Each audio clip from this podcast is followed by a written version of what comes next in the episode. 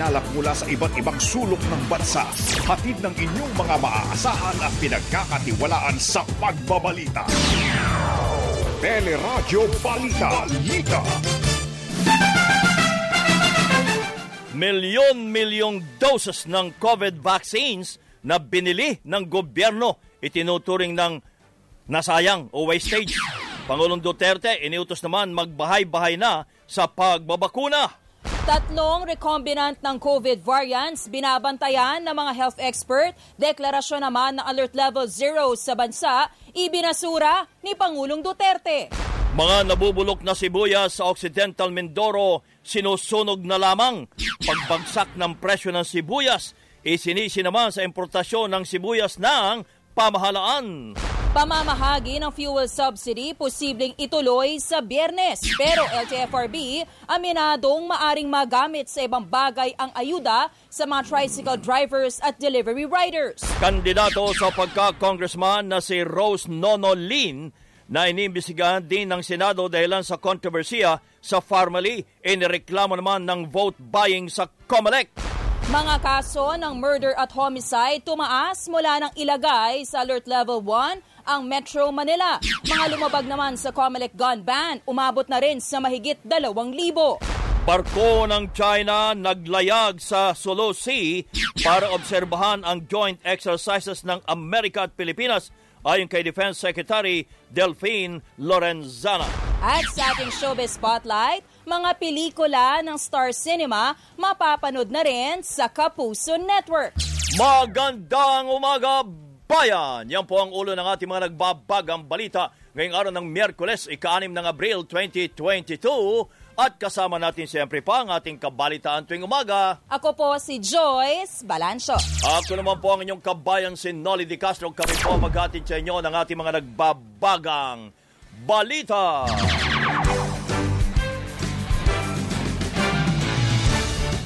Dalawang porsyento ng mga COVID vaccines na binili ng pamahalaan ang itinuturing na ngayong sayang na. Hindi naman pakikinabangan. Katumbas ito ng mahigit sa 3,700,000 bakuna na binili ng pamahalaan.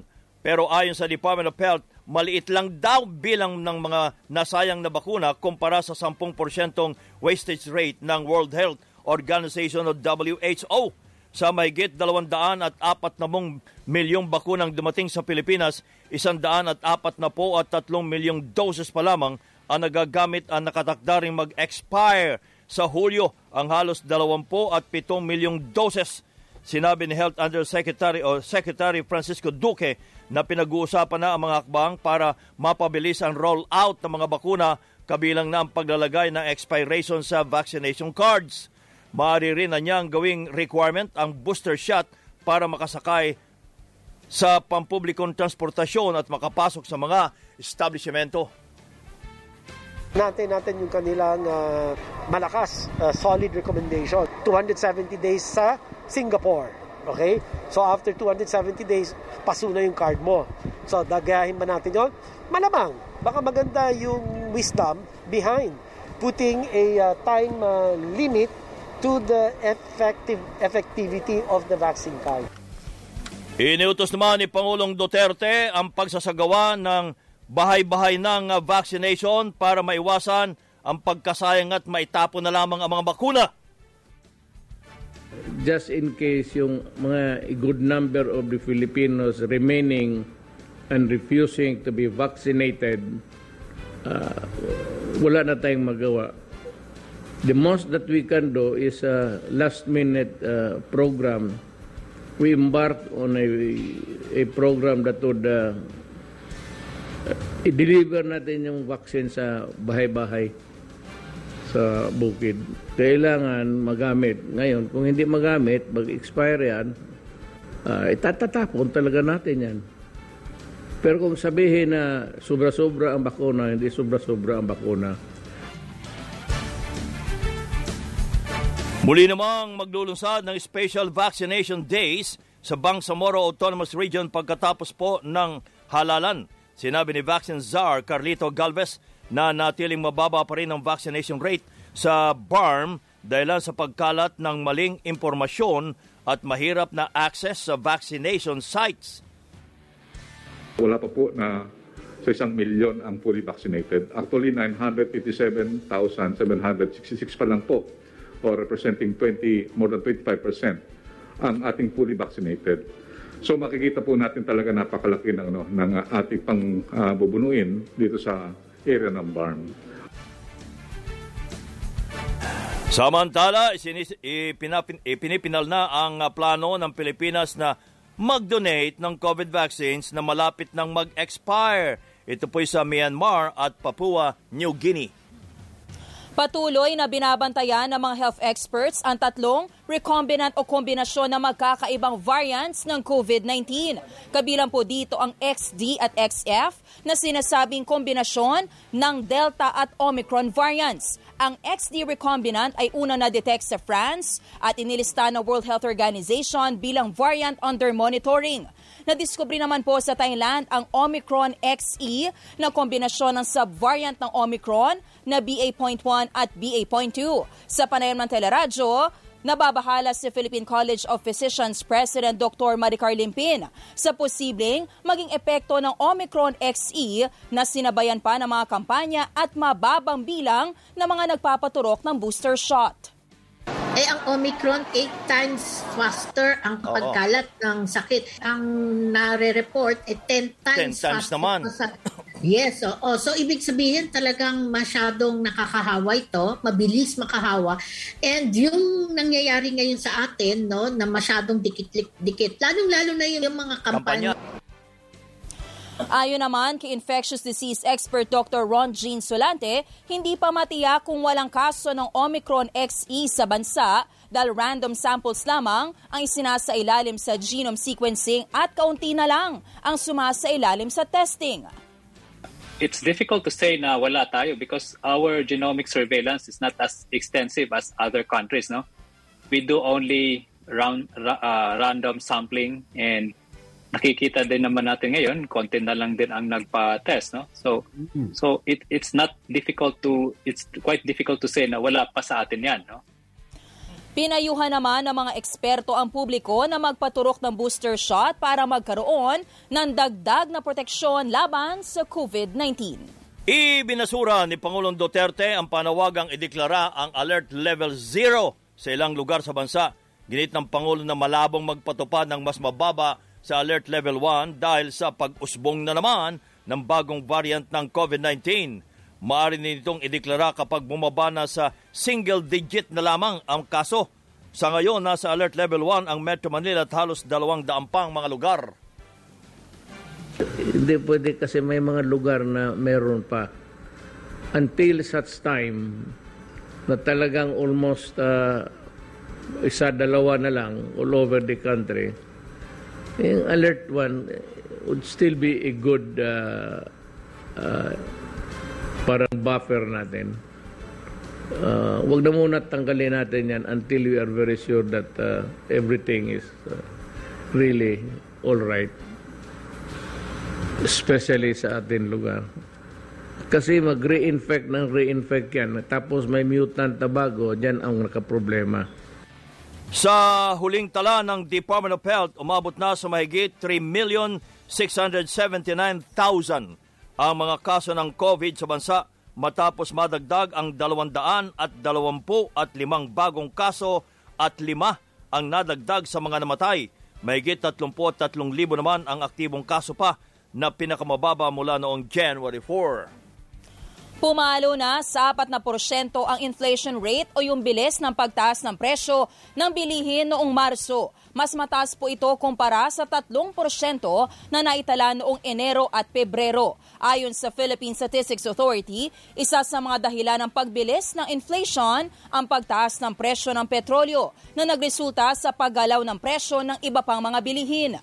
Sa panayam naman ng Teleradyo, sinabi ni Ibon Foundation Executive Director Sonny Africa na wala pa sa kalahati ang ₱537 na minimum wage sa Metro Manila sa dapat sana ay family living wage na mahigit 1,000 piso.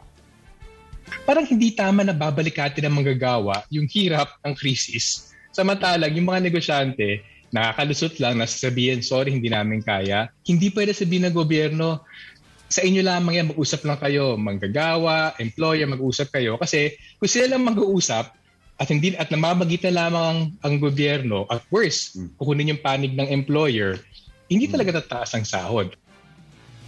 Ayon naman kay Dole NCR Director Sara Buena Mirasol, tuloy pa rin ang proseso sa tatlong petisyon na layong dagdagan ng 230 pesos ang minimum wage. Nakatakdaan niya magsagawa ng konsultasyon ngayong buwan bago ang public hearing sa Mayo 5. Ang last na increase po natin sa NCR ay 2018 pa.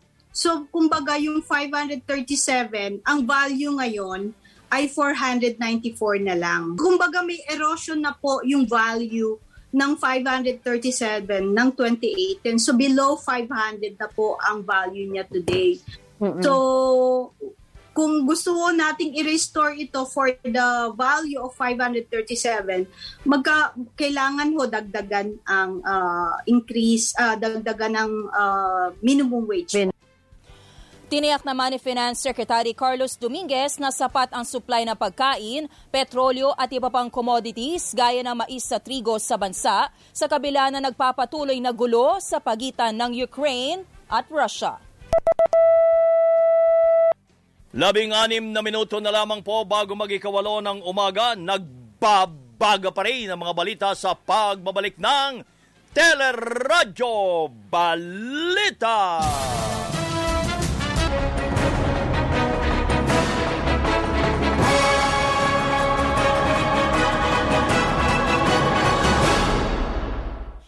Dumalo sa pagpapasinaya ng Binondo Intramuros Bridge si Manila Mayor Isko Moreno na umaasa pa rin i-endorso siya ni Pangulong Duterte. Well, I'm hoping that as a voter, si Pangulong Duterte botante pa rin. Katulad ng mga kababayan nating Pilipino na anuman tigas ang bulalo, lalambot din. Bumisita naman sa Rizal si Vice President Leni Robredo na nangakong itutuloy ang mga programa sa probinsya kapag nanalong Pangulo. Yung mga livelihood programs, kalat po yun dito sa Rizal. Meron po tayo sa San Mateo, meron tayo sa Cainta, meron po tayo sa Antipolo, meron tayo sa Rodriguez, meron tayo sa Angono. Ito po, bakit natin ito ginagawa? Ginagawa po natin to dahil ang pinakasadya po ng ating opisina, ang tulungan yung pinaka nangangailangan. Nag-ikot naman sa Bohol si Senator Panfilo Lacson na kinwestiyon ang pagpapatigil sa pamamahagi ng fuel subsidy dahil sa halalan. Kung ayuda, kung social services ang ating titingnan, bakit ay pasasakop sa election ban? Ano, gugutumin natin yung mga kababayan natin? Dahil may election ban, mali yata yun. Kung ako isang mayor o isang governor o isang executive official, maski makasuhan ako dahil nag-violate kuno ng election ban, ibibigay ko yung parang ayuda para hindi magutom yung ating mga kababayan. Sumalang naman sa harapan 2022 ng ABS-CBN ang doktor at abogadong si Jose Montemayor Jr. na inilatag ang mga plano sakaling manalong Pangulo kabilang na ang mga hakbang kaugnay ng pandemya. Pag ako na, number one, yung preventive measures, preventive aspect. Build the immunity of people, nutritional support, maraming vitamins, paapawin natin. Number two, mitigation effort. No? Yung mga hospital, increase natin yung budget, increase natin yung salaries ng mga nurses. Dapat maraming healthcare workers. Panoorin po ang kampanya serye sa TV Patrol gabi-gabi at ang harapan 2022 tuwing 10:30 ng gabi. Dito po yan sa Teleradyo, ANC, A2Z, Kapamilya Channel, news.abs-cbn.com at Kapamilya Online Live. Nakatanggap na ang COMELEC ng dalawang reklamo kaugnay sa vote buying. Kabilang dito ang reklamo labang kay Rose Nono-Lin na tumatakbo ngayong congressman sa ikalimang distrito ng Quezon City sa reklamo ng Koalisyon Novaleño kontra Korupsyon. Sinasabing namigay si Lin ng 500 piso na nakalagay sa maliit na envelope sa kanilang headquarters at pinalabas na ayuda o scholarship. Patuloy namang kinukuha ng ABS-CBN ang panig ni Lin na isa sa mga iniimbestigahan ng Senado kaugnay sa transaksyon ng pamahalaan sa Pharmally Pharmaceuticals. Hindi naman dinitalya ng COMELEC ang isa pang reklamo ng vote buying. Samantala, iginiit ni Pangulong Duterte na hindi dapat makisali sa kampanya ang mga pulis at sundalo gayon din ang mga kawani ng pamahalaan. The government, at least the armed forces, pati ang police, pati kami sa gobyerno, we are not allowed to campaign. Well, of course, yung mga cabinet members, they can. But just to make things equal, sinabi ko nung past two elections, mga cabinet members, sabi ko, lalo na ngayon paalis na tayo.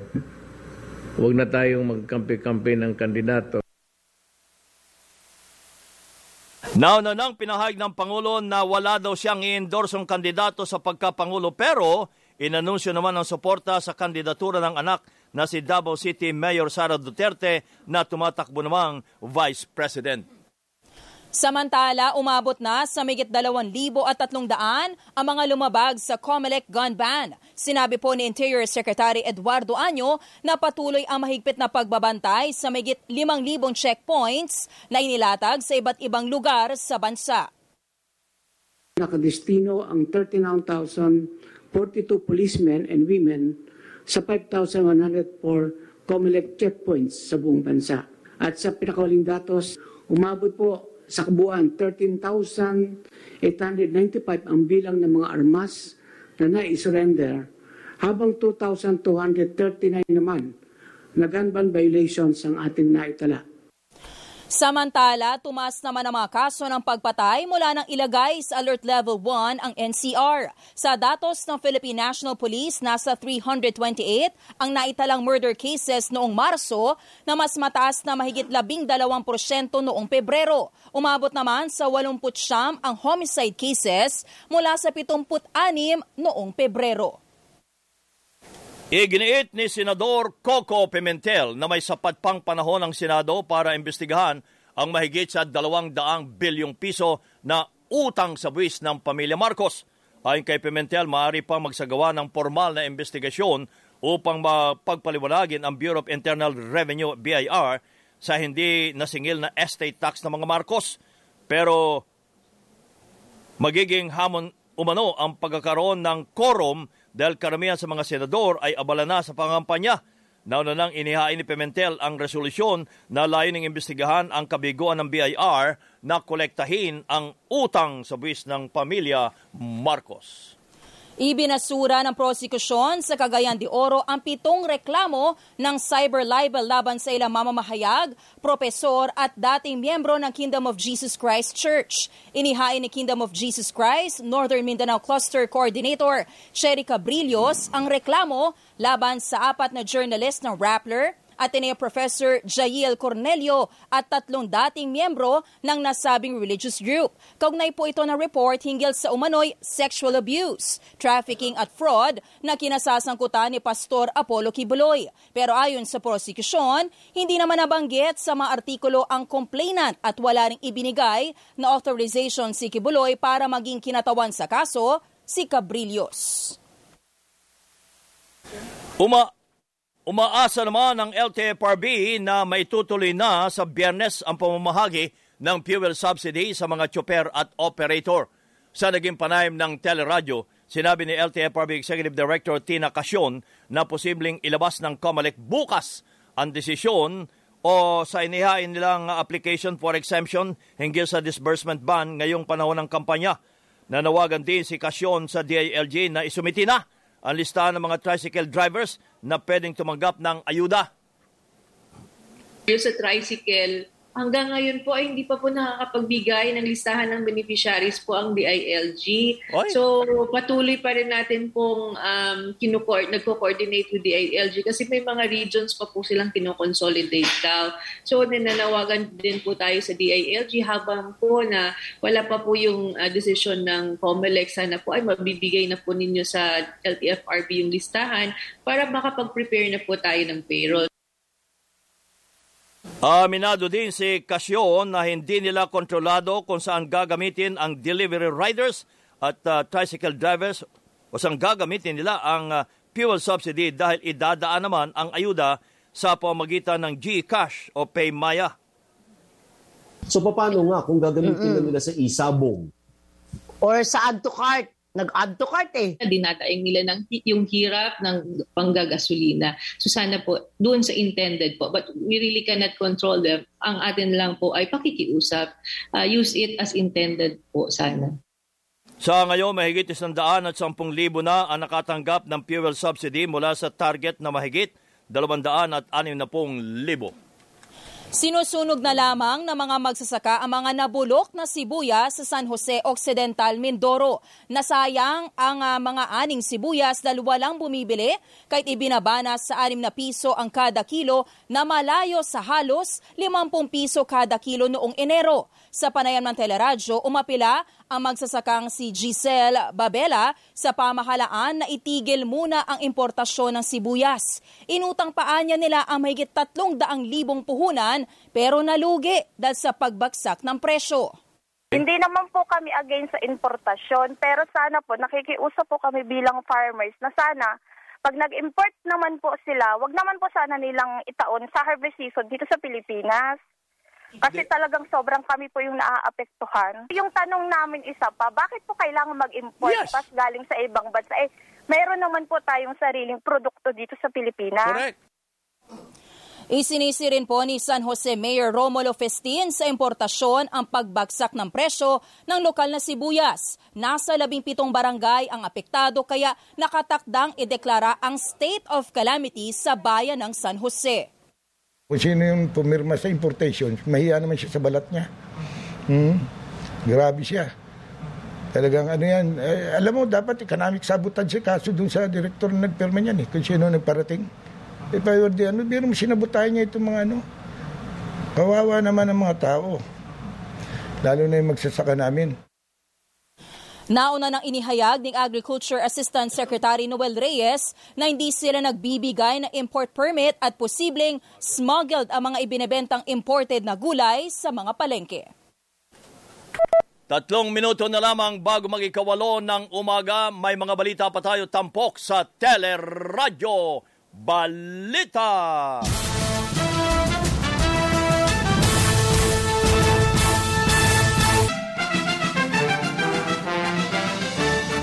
Naniniwala si Defense Secretary Delphine Lorenzana na inoobserbahan ng China ang joint exercise ng US at Philippine Navy sa Sulusi. Kaugnay ito ng napaulat na paglalayag ng Chinese electronic and reconnaissance ship mula sa Sulusi hanggang Occidental Mindoro noong January 29 hanggang February 1. Ayon kay Lorenzana, innocent passage lang ang pinapayagan sa nasabing karagatan dahil bahagi ito ng internal waters ng Pilipinas. Samantala, iginiit ng Pangulong Duterte na walang away sa pagitan ng Pilipinas at China sa kabila ng isyu ng West Philippine Sea. Maaari pa rin mag-usap ang dalawang bansa hinggil sa pag-aagawang pinag-aagawang teritoryo at karapatan ng mga mangisdang Pinoy.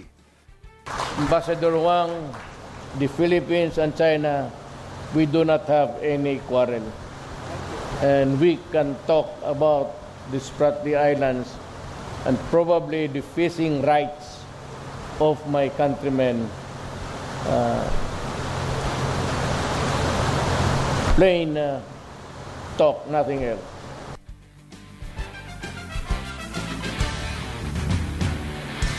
Nakatagda rin makipagpulong si Pangulong Duterte kay Chinese President Xi Jinping sa Biyernes, Abril 8. Balita naman sa labas ng bansa, pinalawig ng 10 araw ang lockdown sa bahagi ng Pudong sa Shanghai, China dahil sa pagtaas ng mga kaso ng COVID-19. Sa panayam sa teleradyo, sinabi ng OFW na si Rovina Shen na wala na paulat na namatay pero may mga nakakonfine sa ospital.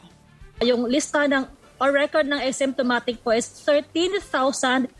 86 in the last 24 hours po. Anong ginagawa ngayon ng local government diyan sa Pudong? Yung mga asymptomatic po, nasa isolation center po sila. Tapos, meron po mga under medication din po na infected cases na nasa hospital ngayon naka-confine. 2,730 po. Sa ngayon, sarado ang mga establishmento sa Pudong habang 2 beses kada linggo ang kanilang COVID testing.